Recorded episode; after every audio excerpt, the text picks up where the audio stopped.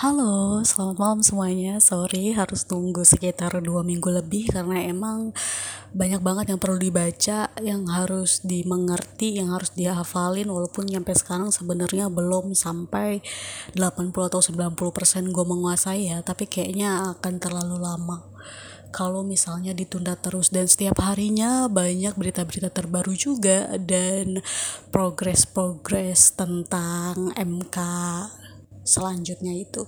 Tapi untuk sekarang gue mau kasih tahu ya, yang di awal adalah bahwa seorang mahasiswa dari Universitas Surakarta bernama Almas Saki Biru mahasiswa Fakultas Hukum Universitas Surakarta ini mengajukan batas usia capres dan cawapres yang sebelumnya dalam undang-undang pemilu adalah yang harus berusia 40 tahun ke atas.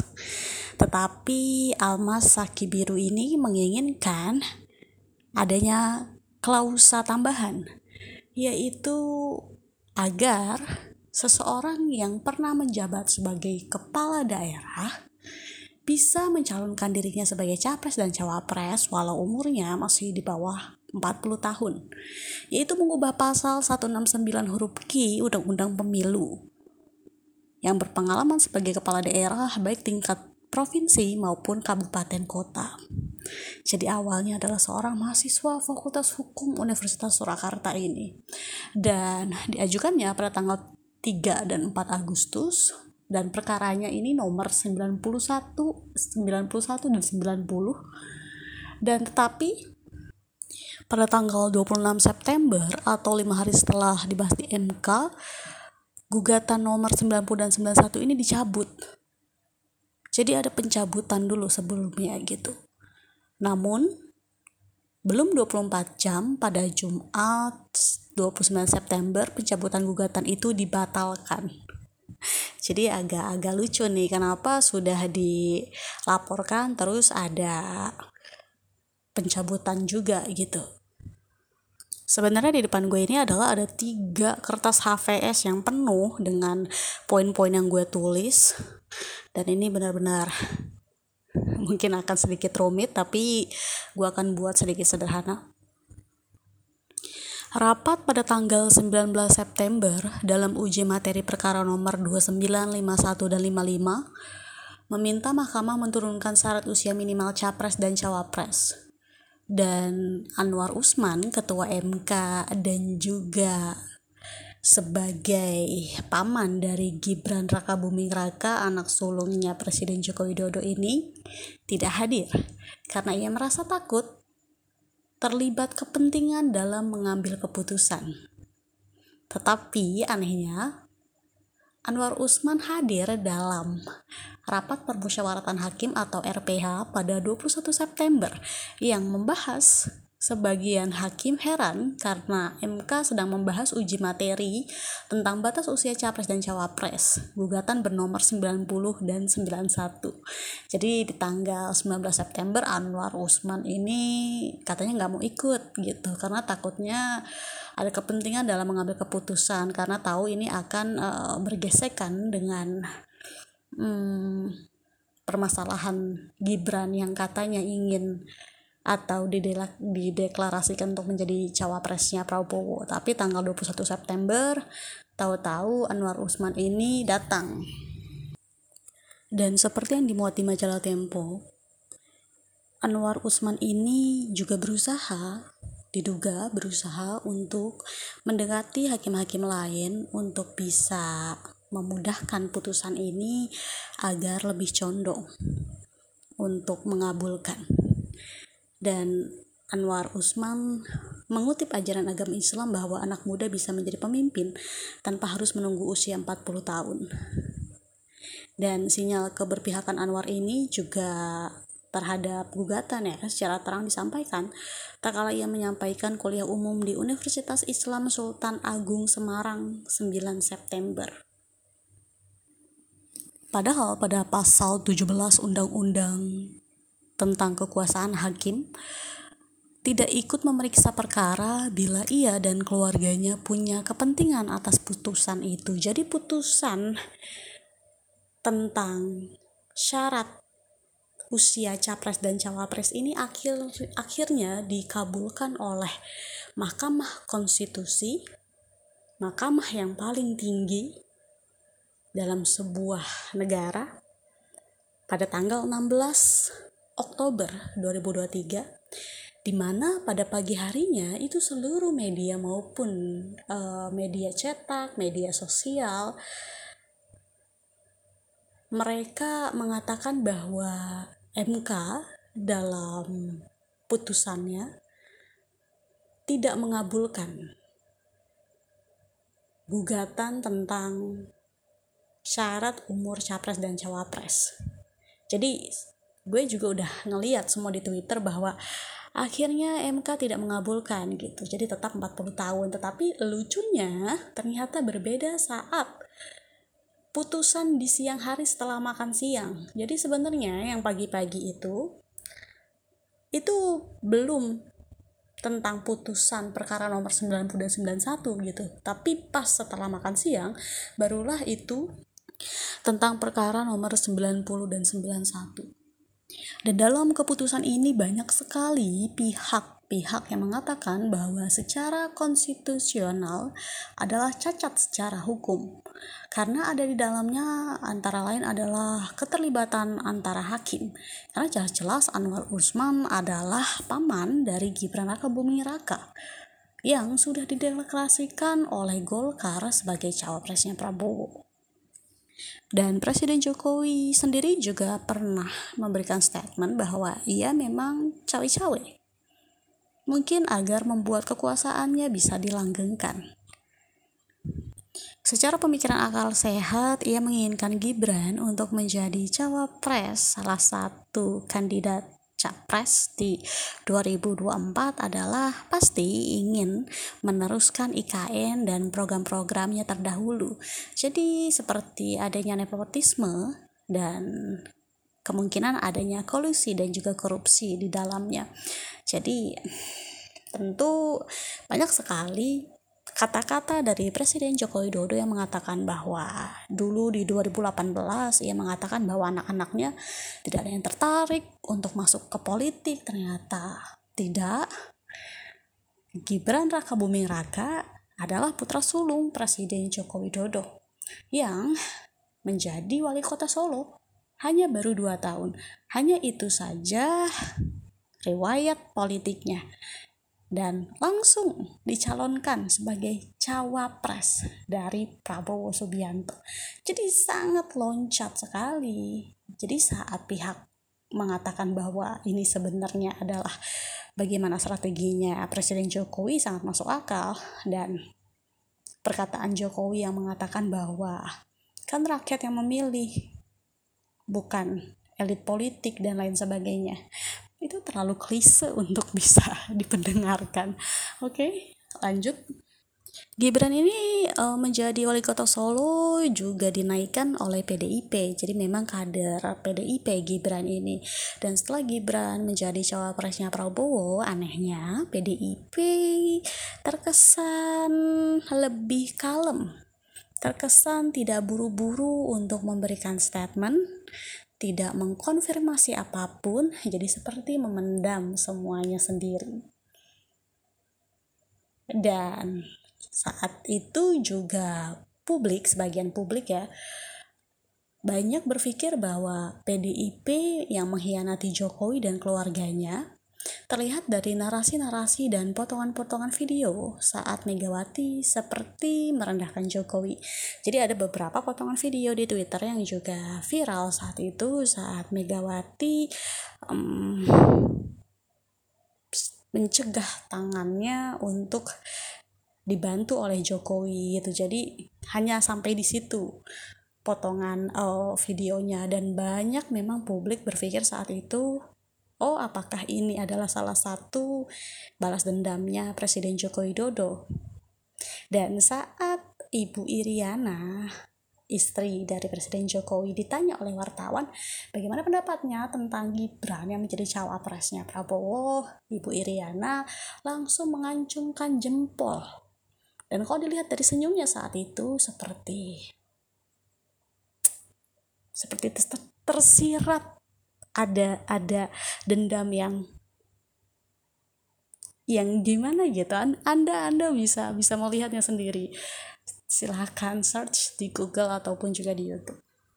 Dan masih menurut majalah Tempo, sejak 2022, Jokowi diam-diam bermanuver agar Gibran bisa menjadi cawapresnya Prabowo. Jadi, sudah terlihat sudah terlihat Jokowi ingin anaknya bisa menjadi cawapres yang nanti bisa disetir oleh dirinya sendiri. Keputusan-keputusan apa pun. Jadi tentang dinasti politik. Dan Prabowo Subianto ini juga tetap kekeh ingin menjadi capres dan tidak ingin menjadi cawapres. Ada pemikiran sebelumnya bahwa bagaimana jika Prabowo yang menjadi cawapresnya Ganjar. Sempat terdengar isu-isu seperti itu sampai disampaikan oleh wartawan ke Prabowo Subianto. Tapi beliau mengatakan bahwa dialah yang tetap menjadi capres dan dari partainya sendiri.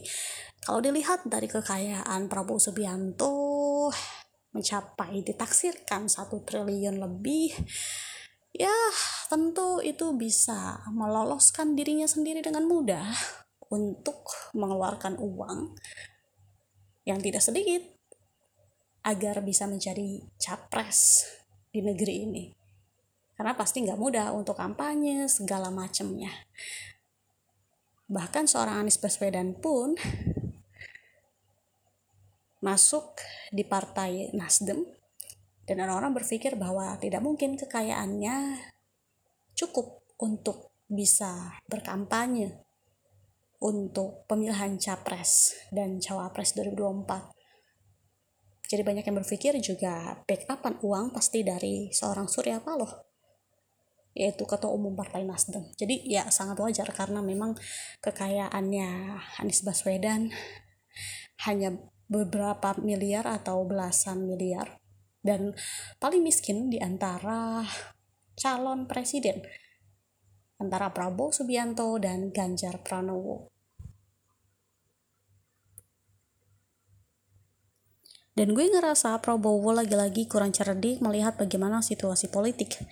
Ia benar-benar menurut gue terkesan dangkal dalam urusan strategi berpolitik.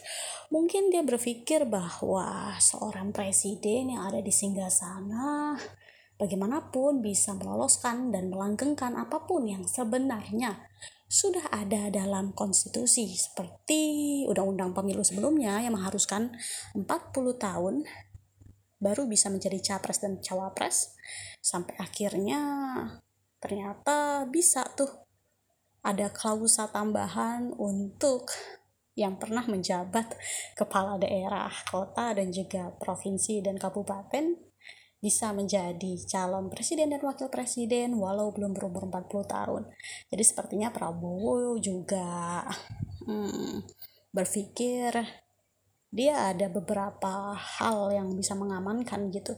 Yang pertama, Gibran adalah seorang anak dari Presiden Joko Widodo yang yang di mana dulunya adalah rivalnya Prabowo Subianto. Dan saat itu Presiden Joko Widodo memberikan tugas atau memberikan apa ya? Bukan tugas. Memberi mencoba memberikan pekerjaan yang mentereng Prabowo Subianto untuk menjadi menteri. Walau ini agak-agak aneh.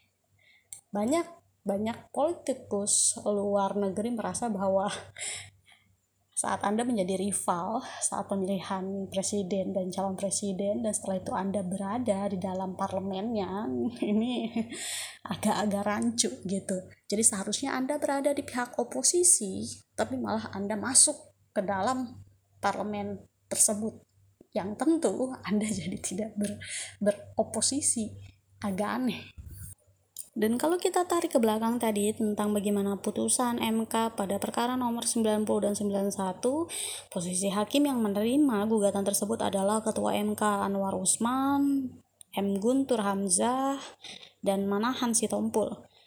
Untuk hakim, posisi hakim yang menerima tapi pertimbangan hukum berbeda adalah Daniel Daniel Yusmich dan Eni Nurbaningsih. Adapun posisi hakim yang pendapatnya berbeda adalah Saldi Isra, Wahidun Wahidudin Adam Wahidudin Adam satu kali namanya Soehartoyo dan Arif Hidayat.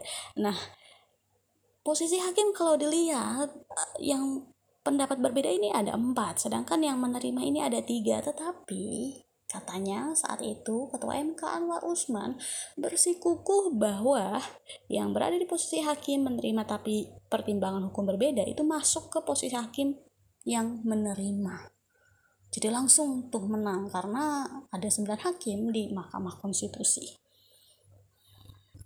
Dan dinasti politik Presiden Joko Widodo bukan hanya tentang bagaimana anak sulungnya Gibran Raka Buming Raka yang dikarbit menjadi cap cawapres tetapi juga Kaisang yaitu putra bungsunya yang baru dua hari masuk bergabung ke Partai Solidaritas Indonesia berhasil menjadi ketumnya. Baru dua hari bergabung setelah itu berhasil menjadi ketum dan bisnis-bisnis dari Gibran dan Kaisang ini sebelumnya ada Sang Pisang, Markobar, Kerjaholik, Cili Pari, Mangkoko, Ternak Kopi, Yang Ayam. Jadi banyak sekali publik dulu sangat percaya bahwa Anak-anak Presiden Joko Widodo ini sama sekali tidak tertarik dengan dunia politik. Jadi publik juga merasa seperti aman sekali ya, bagus sekali ya keluarga ini. Benar-benar sangat sederhana ya. Bahkan seorang Muhammad Gunawan merasa tertipu, merasa sangat kecewa sekali karena kenapa sangat berbeda Kenapa sekarang seperti ini? Kenapa Joko Widodo membuat dinasti yang benar-benar nyata?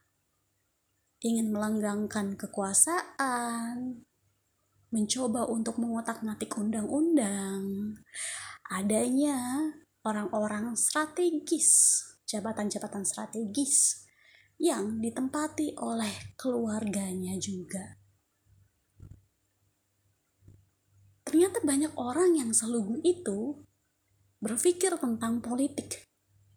Gue dari awal gak pernah percaya anak-anak seorang presiden itu hanya tertarik pada bisnis yang ayam, yang pisang, markobar, jualan martabak, jualan pisang. Ya itu lebih lengkapnya seperti topeng aja. Toh mereka juga berpikir ngapain harus ke susu iya kan? Nanti aja pas waktunya. Sekarang terlihat. Banyak sekali orang yang sangat terkaget-kaget dengan permasalahan ini. Maka sejujurnya kalau lu berpikir kalau politik itu selugu itu salah besar. Lu percaya anak presiden gak ngapa-ngapain dan gak mau ngapa-ngapain? Yakin? Gak mungkin. Di dalam visi misi ketiga kandidat capres dan cawapres ini Anies dan Cak Imin terlihat tidak secara tegas untuk melanjutkan proyek IKN, sedangkan Ganjar Mahfud mengatakan akan tetap dilanjutkan. Sedangkan untuk Prabowo dan Gibran sangat jelas untuk menuntaskan program IKN. Dan katanya para elit politik dan para pendukung Jokowi terkesan akan memilih antara Ganjar atau Prabowo. Dan berita hari ini dari Twitter, CNN Indonesia mengatakan bahwa Gibran yakin akan menang dalam satu kali putaran. Ini berkolerasi yang podcast Tempo di YouTube kasih tahu bahwa tentang Prabowo tim yang akan memenangkan Prabowo dan Gibran di Jawa Timur adalah Kofifah. Kofifah ini adalah gubernur Jawa Timur yang beberapa hari lalu diberhentikan atau mengundurkan diri gue nggak ngerti. Pokoknya sepertinya sudah tidak menjabat lagi sebagai gubernur Jawa Timur. Dan juga ada Parde Karwo dan Susilo Bambang Yudhoyono. Nah, katanya Kofifa ini akan memenangkan Prabowo di Jawa Timur di Tapal Kuda, sedangkan SBY memenangkan Prabowo dan Gibrannya adalah di Pacitan, sedangkan Pak Dekarwo Jawa Timur tapi di arah timur.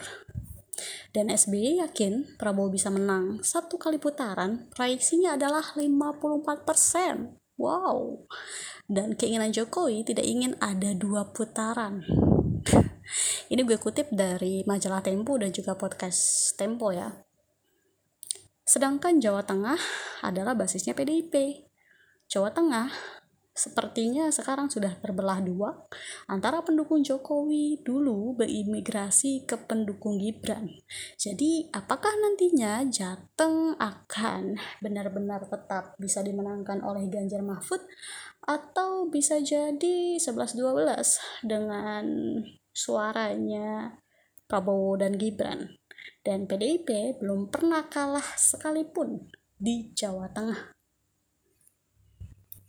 Dan berita terbarunya adalah Ketua MK Anwar Usman dicopot dari jabatannya karena terbukti melakukan pelanggaran kode etik berat.